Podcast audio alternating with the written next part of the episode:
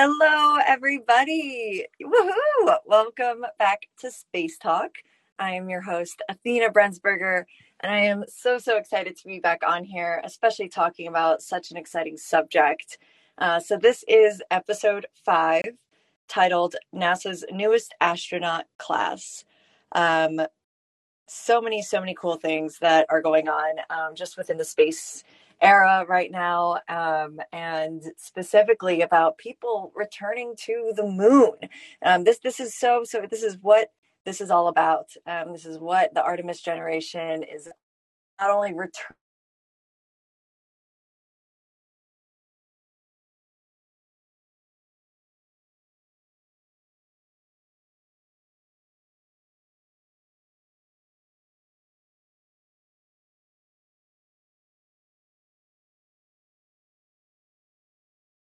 defines the Artemis generation.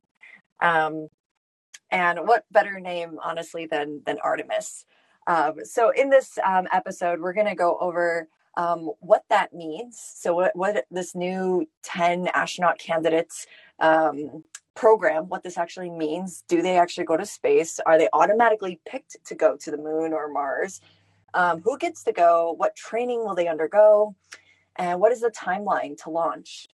Uh, and then comparison to the Apollo program and the technology then, and where we're at now. So, jumping on in with um, when this all started, I don't know where you were at during the beginning of um, 2020, during COVID, when quarantine first happened.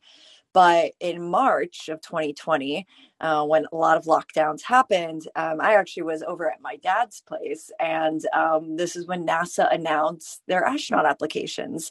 So they opened it to the public. And um, while looking at the application, although I, I didn't qualify, um, just reading through it was so exciting because here you are in front of your computer applying to a program that is monumental for human spaceflight.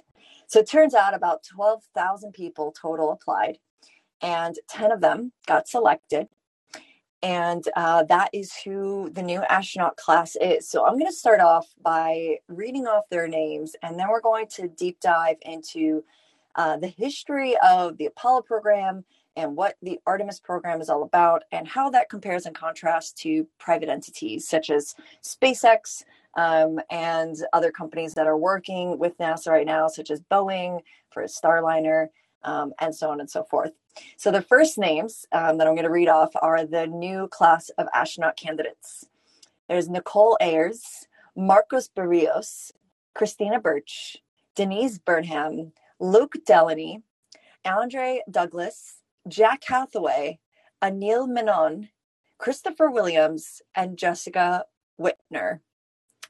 Now, they have quite uh, an impressive background, each and every one of these candidates. Um, I highly recommend you check out the NASA article that was published about this. It was um, the, the press release just released yesterday titled NASA Selects New Astronaut Recruits to Train for Future Missions. Give you a summary of this so you can do your own reading um, on your own time. But what's interesting is only two out of 10 of them um, don't come from like a, a, governmental defense sector such as the US Navy, Air Force, military. And I was like sitting and thinking, hmm, I wonder why this is the case. I mean, it's kind of obvious at first where you think, well, you know, you, you have to be able to fly. You have to be able to have a certain amount of hours flying certain types of jets, which which tend to be military. Also, this is a government funded agency. And so um, having that background coming from other sectors is sort of a, an understanding that um, they're well trained in what is to come and what they should be prepared for working with NASA. And so, for instance, um, let's see, I'm going to grab one of the names. Um, I will look at Marcos Berríos, 37 years old, uh, was a U.S. Air Force major, actually, is currently a U.S. Air Force major, uh, grew up in Puerto Rico, and uh, let's see, it says uh, aerospace engineer. So yes, this this is a really important thing. Of course, you know, has his degrees, a doctorate in aeronautics and astronautics from Stanford University. Some of the standard qualifications to even become an astronaut or an astronaut candidate is for one having some kind of STEM related master's degree, having at least a thousand hours of piloting a jet aircraft, or at least three years of experience in a STEM related field. And of course, um, once you undergo your training, you have to be able to pass the NASA physical before even being considered. So, this is, first of all, just to get selected as one of the candidates. So, each of these individuals, of course, qualified. Um, something else that's kind of interesting I want to point out is the average age here is, let's see, I would say 32, 37, 35, 36, 42, 35, 30, 39, 45, 38, 38. So, I say average age is about 36, 37 years old. And um, I think that's really exciting to, to kind of recognize. I think that, I mean, I just turned 30, and I don't know about you guys, but right around 25, sometimes I think people might have a quarter life crisis or they hit 30 and they're like, you know, w- what do I have going going on for me right now? What else should I be doing? What and, and the thing is, by age 39, 45, I mean, you start now at, at 30 or even 35 um, training for for certain things like uh, getting a pilot's license, uh, going back to school, finishing a bachelor's degree or a master's degree, um, doing conducting research. Um, there's still so much time um, to do that and still be able to go to space. Uh, and again, this is specifically through NASA. This is we're talking about the NASA um, class for uh, astronaut candidates. But if you were to maybe tune into last uh, last episode, which was two days ago. Um, sorry, not yesterday's episode, the episode before that. So it was on Friday. That one kind of talked about, well, you know, there isn't necessarily an age limit. I mean, look at William Shatner, for instance, and Wally Funk um, being over the age of 80, uh, both of them. And so that is more, that's a whole other option. So there isn't really a cap, I would say, just as long as you remain healthy um, and then obviously go, go more of the tourist route. But now get, getting back into this more standardized pathway to get to space for um, the NASA recruits, uh, there, there's so many cool things. I took a bunch of notes here that I wanted to chat with you guys about. Um, so what I'm going to do is rewind time a little bit and um, I'm going to first kind of dive into the name Artemis and why I believe they, were, they chose that. I mean, they've kind of already explained why they chose it. I always personally love the name Artemis. Um, just really, really love it. Lo- loved it before NASA even announced it um, as their new mission to the moon. But the original moon mission was the Apollo mission. And in Greek mythology, Apollo and Artemis were, were twin brother and sister. Um, and Artemis being the, the uh, goddess of, of the hunt and strategy. Um, I think that that's that's so so powerful and so cool um, to keep in mind. And to have this um, as their as their new lunar mission is something that is uh, is showing bravery, endurance, and strategy. And on top of that, of course, as I mentioned before, having the first woman go to the moon, um, and of course, again, also the first person of color going to the moon. And so that is such a suiting name and I think really exciting. Um, and the, the Apollo missions, unfortunately, didn't last like super long. Um, so the Apollo missions were so important for humanity, just globally, to, to have a time period where we saw people walking on the surface of another celestial body. That was something that was achieved with technology that you might have heard before is less advanced than our cell phones that we have all right now in our hands or sitting on our desk. And that is just so phenomenal to think about that, wow, how could we have advanced so far with our technology and yet haven't returned to the moon? And the thing is, a lot of it is it's it's politically driven, and that unfortunately kind of gets in the way um, of of pursuing this. So I'm just thankful and happy that at least now we're moving into a whole new era of of lunar missions specifically so something part of this program is the rocket that will get everyone to the moon. Um, so this is known as the SLS Space Launch System. Um, it's still being worked on and, and, being built. These these things do take quite a, a long time. Um, however, I was recently at NASA. This was also um, right before the applications opened. So um, just before March of 2020. It was for the launch of SpaceX's uh, CRS 20.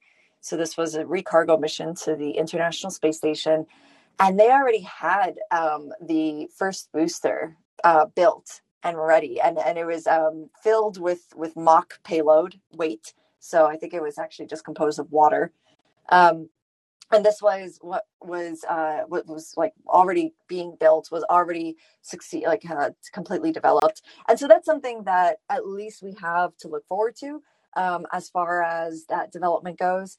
Um, however it was originally estimated to, to launch around like 2024 now it's at least the earliest would be 2025 um, it's everything that i've been reading recently. So this is still something that's going to be kind of taking a while, I would say. So at least these astronauts have plenty of time um, to train. Uh, which, speaking of training, the total is about two years that each of these new astronaut candidates have to undergo before graduating to reach astronaut status.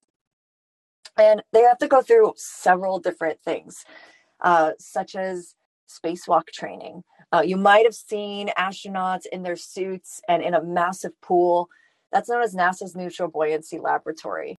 And this is really important for them to learn not only how to have a spacewalk, how to, how to walk on, say, at the outside of the International Space Station if any repairs are needed or emergency, um, yeah, emergency repairs or servicing missions, but also to know how to maneuver the hands their dexterity the the movements of the body as well in these huge bulky extravehicular spacesuits.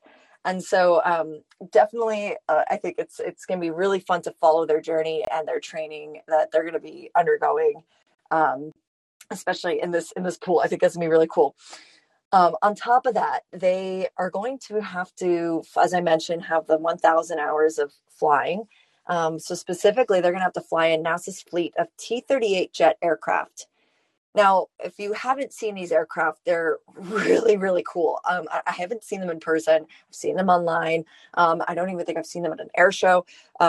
But they're the Northrop T so from like Northrop Grumman, which is now merged, but Northrop T38 Talon. It's a two-seated uh, twin jet supersonic jet trainer. So this was actually the world's first supersonic trainer and the most produced. It's got a top speed of 858 miles per hour.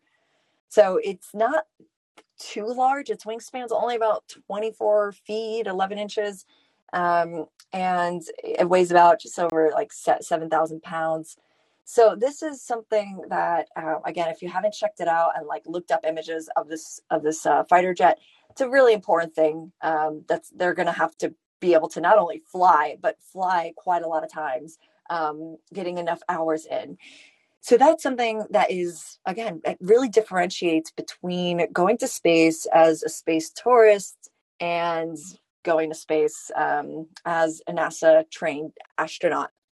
And so this is kind of, I guess, where you might have heard about some of the controversy of when like Virgin Galactic's launch was happening and all of a sudden everyone was called an astronaut and there was like some back and forth um, just online and in the news about well but do they really should they really be considered an astronaut because they didn't go through all the training that other astronauts usually would and they have asked plenty of NASA trained astronauts like uh, Leland Melvin and Mike Massimino and Nicole Stott, like what they thought. And they all said, like, well, I mean, they went to space. They they earned it, and maybe you know, even though maybe they they, te- they didn't technically ca- cross the Kármán line, but they still underwent this experience of getting beyond Earth and seeing the curvature of the planet, and and that is exactly what an explorer is. Um, that's exactly what the word astronaut means. And so I like that there was this so much more of a, a, a like a, an emotional philosophical point of view of that word rather than a more um, hmm, what what would be the, the right way to kind of call it rather than a more like uh, just technical point of view uh, a, a, technical term of okay well this means you have to have x amount of training and, and so on and so forth uh, and again i kind of understand both views but at the same time i think that um, sort of following the the philosophy of humanity we make up these own rules and these own words anyway and so um, if someone finds themselves going on a tourist mission to space they very well are an explorer of things beyond Earth, and in turn, I would say an astronaut. So that that that's a little a little bit of my point of view. Uh, it's a little bit of rambling. Uh, so I, am kind of shocked right now that we're already approaching 16 minutes. Uh, so I've got a few more things I want us to go over, but I'm going to do a quick short musical break. It's really going to just be like 30, 30 seconds, but I'm just going to go ahead and do a quick music break, and then we will come back to continuing talking about NASA's candidates.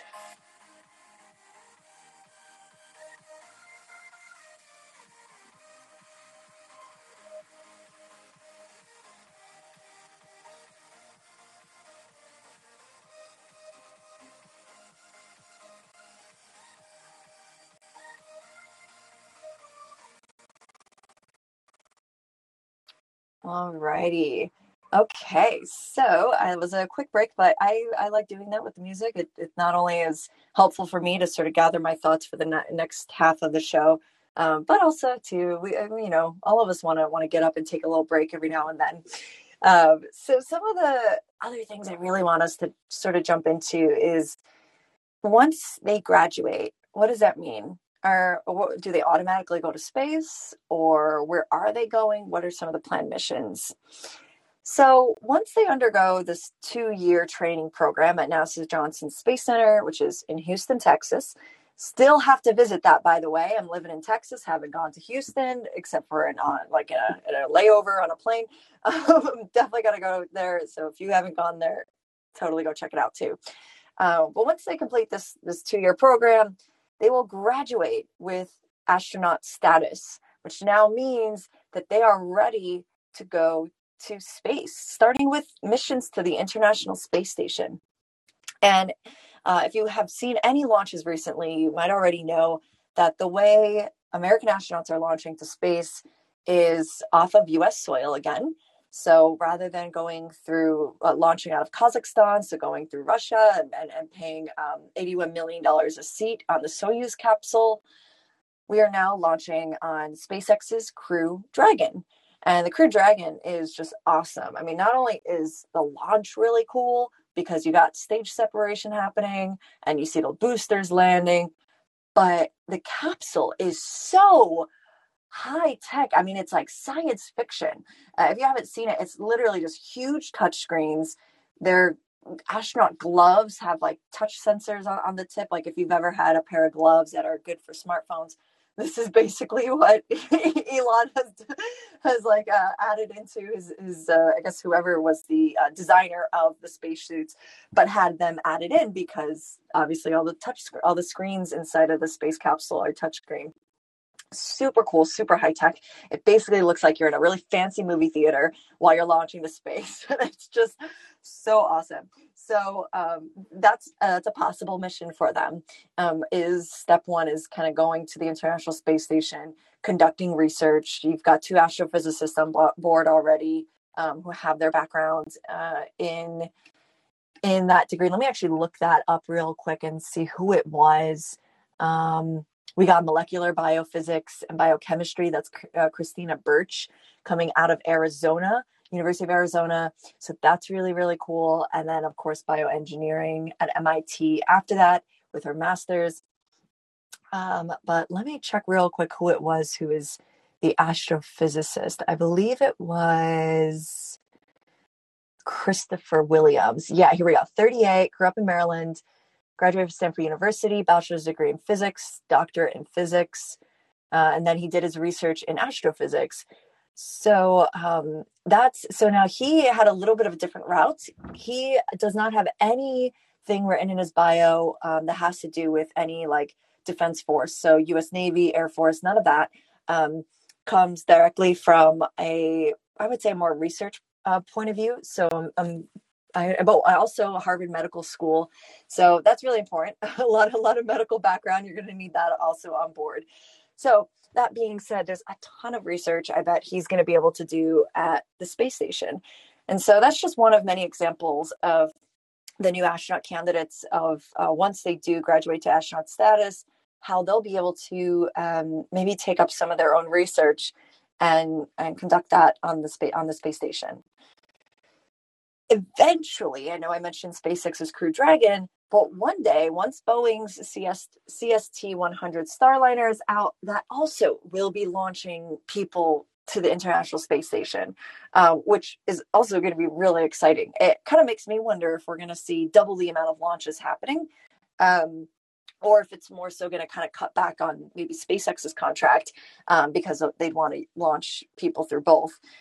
Something else I'm curious about, and maybe we'll get into this in a future episode, but how much of a price difference it's going to cost for, say, like NASA to um, not rent, but pay SpaceX to launch their astronauts on the Dragon, as opposed to pay Boeing to launch their astronauts on Starliner.